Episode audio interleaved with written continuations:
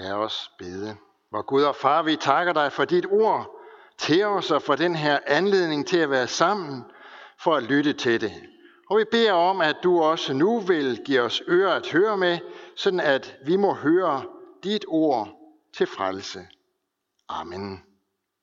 Det er det hellige evangelium, skriver evangelisten Matthæus.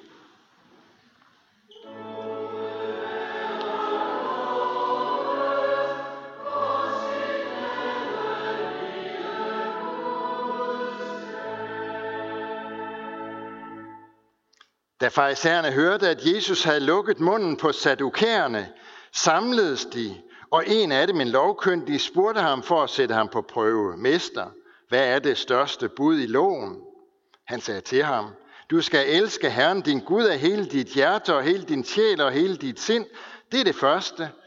Det er det største og det første bud, men der er et andet, som står lige med det. Du skal elske din næste som dig selv. På de to bud hviler hele loven og profeterne. Mens farisæerne var forsamlet, spurgte Jesus dem, hvad mener I om Kristus, hvis søn er han? De svarede Davids. Han sagde til dem, hvordan kan David så ved ånden kalde ham herre og sige, Herren sagde til min herre, sæt dig ved min højre hånd, indtil jeg får lagt dine fjender under øh, dine fødder. Og David altså kalder ham herre, hvordan kan han så være hans søn? Ingen kunne svare med et ord, og fra den dag turde heller ingen længere spørge ham om noget. Amen. Må ikke de fleste af os har prøvet det her med sådan at tage en, en dør af sådan et par gammeldags øh, hængsler. Hvis man er stærk nok, så kan det jo sagtens lade sig gøre, så kan man godt løfte døren af. Det er ikke noget problem. Men hvad så, når man skal have den sat på igen? Det er straks noget værre. Måske lykkes det at få det ene hængsel sat på, men hvad så med det andet? Problemet er, at begge hængsler skal jo sættes på samtidig. Og så er det ikke så let at styre døren. Vi kan godt sige det sådan, at det gamle testamente er ligesom sådan en dør. Den hviler på to hængsler som vi kalder for de to kærlighedsbud. Det ene hængsel er budet om, at du skal elske Gud af hele dit hjerte. Og det andet ting, slap budet om, at du skal elske din næste som dig selv. Og de to bud hører nøje sammen. De kan ikke skille sig. Ligesom en dør ikke kan bruges, hvis man ikke får den til at hænge på begge hængsler. Så kan man ikke åbne den. Så fungerer den ikke. Det betyder helt konkret, at forhold til Gud kan ikke isoleres fra forholdet til medmennesket. Man kan nemlig ikke elske Gud, uden også at elske sin næste. Det tales der meget stærkt om i det nye testamente. Hvis nogen siger, jeg elsker Gud, men hader sin bror, er han en løgner. For den, der ikke elsker sin bror, som han har set, kan ikke elske Gud, som han ikke har set. Og dette bud har vi fra ham, den, der elsker Gud, skal også elske sin bror. Sådan skriver ikke Matthæus, som har skrevet teksten til os i dag ellers, men Johannes, sådan skriver han i det første brev.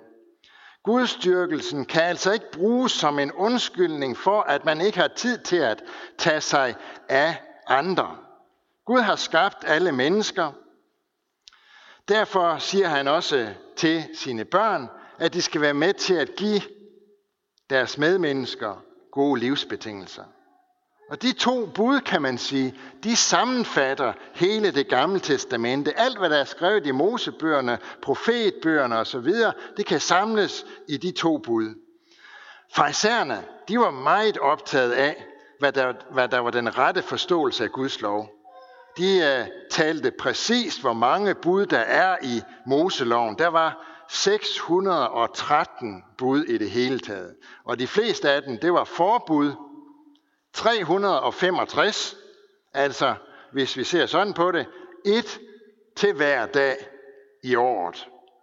Derudover havde farisæerne så lavet alle mulige tillægsbes, tillægsbestemmelser om, hvordan man skulle forstå Guds bud og rette sig efter dem og leve øh, livet efter de her bud. Guds enkle regler havde de altså fået gjort meget indviklet. Guds lov var med andre ord blevet en jungle af regler og love, forbud og påbud, som almindelige mennesker slet ikke kunne hitte ud af.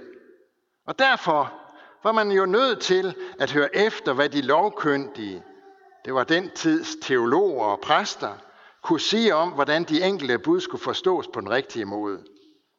Så det er altid galt, når man får Guds ord gjort så indviklet, at almindelige mennesker ikke kan forstå det.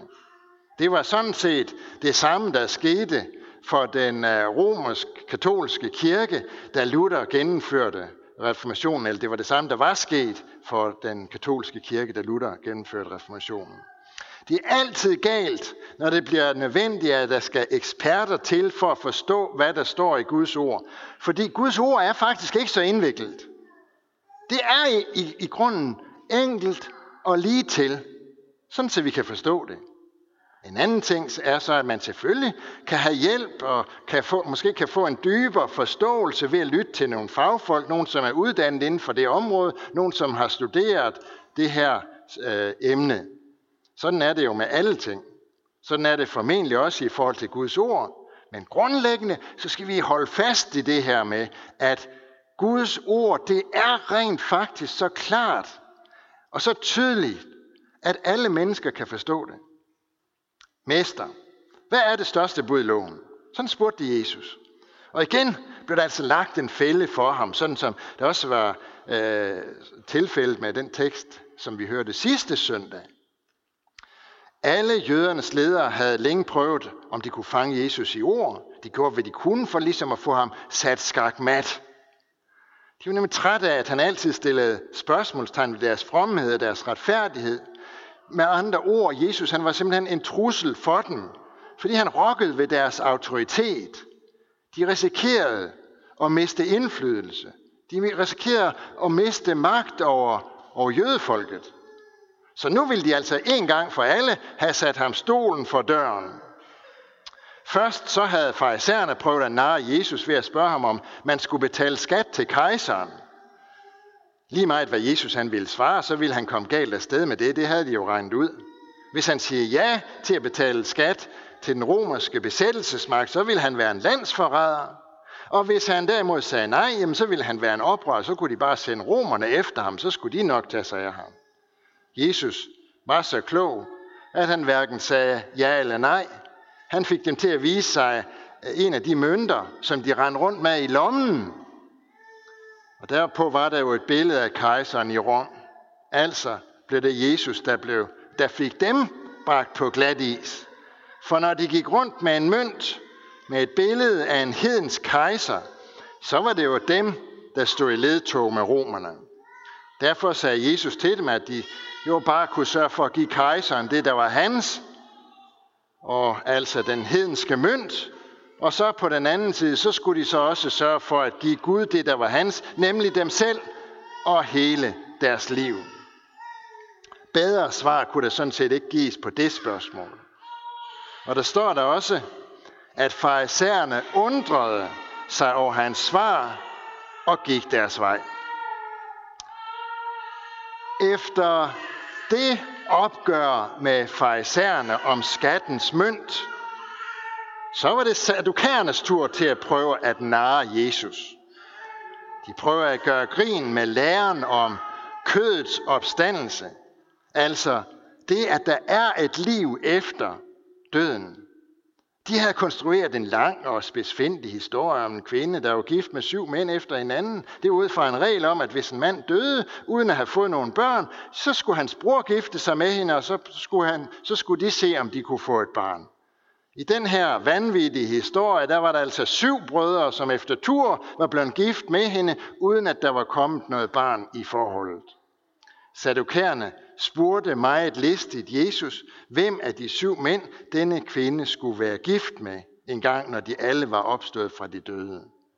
De troede altså, at nu havde de fået bragt Jesus til tavshed. Men Jesus afviste fuldstændig deres tåbelige spørgsmål ved at sige, at i Guds rige, der er det helt anderledes. Der gifter man sig ikke sådan, som man gør her på jorden. Og på den måde havde Jesus altså lukket munden både på den ene gruppe farisæerne og den anden gruppe sadukærerne. Nu kom de så i, i et sidste forsøg, de ville se, om de kunne få ram på Jesus. Og spørgsmålet var denne gang altså, hvad er det største bud i loven? Og selvom det spørgsmål ikke var helt, almor, helt alvorligt ment, så kan vi jo godt få noget ud af at lytte til svaret alligevel, fordi det er også afgørende for os, hvad det er, der er vigtigt i forhold til Guds vilje og hans ord med os. Og så er det også rart sådan lige at få det i overskrifter på en kort formel, ligesom når vi lige tager et hurtigt overblik over nyhederne sådan på, på internettet, øh, eller scroller telefonen igennem. Jesus han svarede, sådan som vi hørte det, meget kort og kontant på det her spørgsmål. Når det kommer til stykket, så kan hele Guds lov koges ned til to grundlæggende regler. Du skal elske Gud, og du skal elske din næste. Sværere er det faktisk ikke. Og begge dele hører med. Hvem er min næste, blev Jesus spurgt ved en anden lejlighed, og så svarede han ved at fortælle lignelsen om den barmhjertige samaritaner, for at gøre klart, at din næste, det er altid ham eller hende, som er lige i nærheden af dig. Det er ham, som står der nærmest. Det er ikke nødvendigvis ham eller hende, som du er nærmest knyttet til, men det er ham eller hende, som har brug for din hjælp. Det er ham eller hende, som du skal elske. I dagens tekst, der tager Jesus så på eget initiativ fat i den anden linje, nemlig spørgsmålet, hvem er så din Gud? Hvad mener I om Kristus? spørger Jesus farisæerne. Hvis søn er han? Når Jesus stiller dem det spørgsmål, så var det netop fordi det her med at, at forstå loven, det havde farisæerne ikke helt fat i. De lå ganske vist ikke under for den samme misforståelse, som er udbredt i dag, at man sådan tager de her to, loven og kærligheden, og så sætter man kærligheden over loven, og siger, kærligheden overtrumfer altid loven. De havde det måske nærmere modsat, sådan så de satte loven over kærligheden. Forstået på den måde, at det at elske Gud og det at elske næsten, det var altså noget, som man skulle gøre, fordi loven sagde, at det skal vi gøre. For en farisær, der var det nemlig en eneste måde at have med Gud at gøre på. Og det var ved at overholde loven. Hvis man kunne overholde loven, så kunne, så kunne man have med Gud at gøre. Så havde man en chance. Hvis man ikke kunne, så var der ikke håb. Hvad mener I om Kristus, spørger Jesus. Er han Guds søn? Det er et afgørende spørgsmål. For er han Guds søn, så kan han være frelser for den, som ikke selv formår at overholde loven. Og spørgsmålet, det lyder også til os i dag. Hvad mener du om Kristus? Er han Guds søn? Eller er han en stor profet og et fint forbillede i det at leve et anstændigt liv? Er han den, som er herre over døden, fordi han selv har besejret den og er opstået af graven? Eller er han underlagt liv og død, ligesom os andre? Med andre ord handler spørgsmålet om, hvorvidt han er verdens frelser eller ej. Eller rettere sagt, hvis vi skal spidse det endnu mere til, så handler spørgsmålet om, hvorvidt vi tror ham som den, der ikke bare er verdens frelser, men som er min frelser, din frelser. Det er faktisk verdens vigtigste spørgsmål, vi her har med at gøre. For øh, Besvarelsen af det spørgsmål, det har betydning for vores evighed. Jesus siger, at den, som tror på ham, skal ikke fortabes, men have evigt liv. Det er jo et fantastisk løfte. Men det gør også, at, at, at svaret på det her spørgsmål, det bliver helt, helt afgørende. Det er derfor, vi døber de små børn. Det er derfor, Joey og Charles i dag er blandt døbt. For at de skal høre sammen med Jesus. Sammen med ham, som siger, den der tror på mig, skal ikke fortabes. For at han skal være frelser for dem, og for at de skal se Guds kærlighed i ham. Sådan blev vi også engang døbt, og blev sat ind i Guds kærlighed. Blev omfattet af den, blev knyttet sammen med Jesus, sådan at han kan være frelser for den, som ikke kan frelse sig selv. Det er sådan en som mig.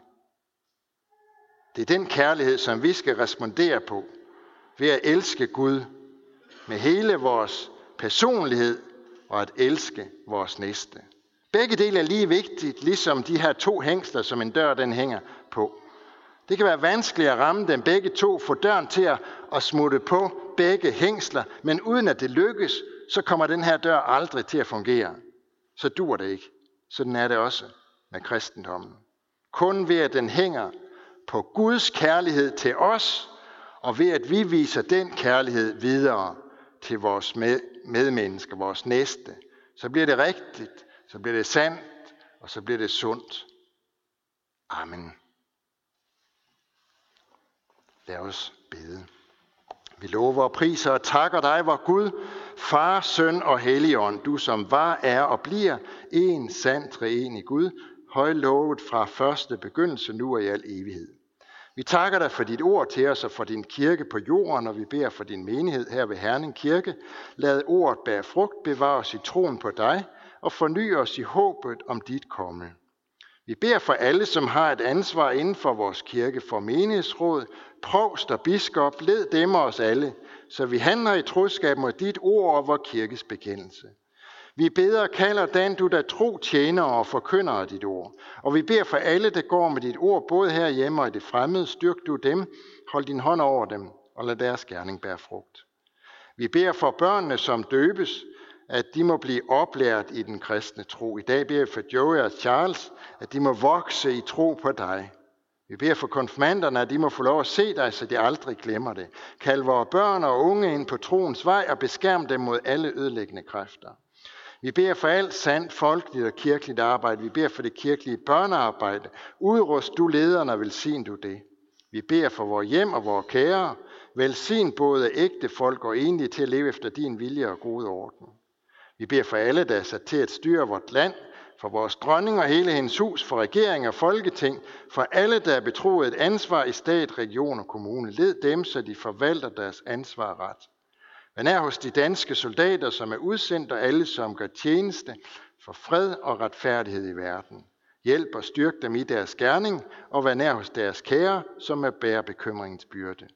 Vi takker dig for livet, og vi beder dig, lær os at værne om det, fra de ufødte børn til de gamle og døende, og vær nær hos dem, der har mistet en af deres kære. Vi takker for alt, hvad du har givet os gennem de mennesker, som vi selv har mistet. Og vi beder os om, at du vil være nær hos alle, som er ensomme, med de syge, de som er i fængsel, de som ikke har noget sted at være. Lær os at kende vort ansvar for dem, der lider nød. Alle disse bønder overgiver til dig, Herre, og så takker vi dig, fordi vi ved, at du allerede har hørt vores bøn. Amen.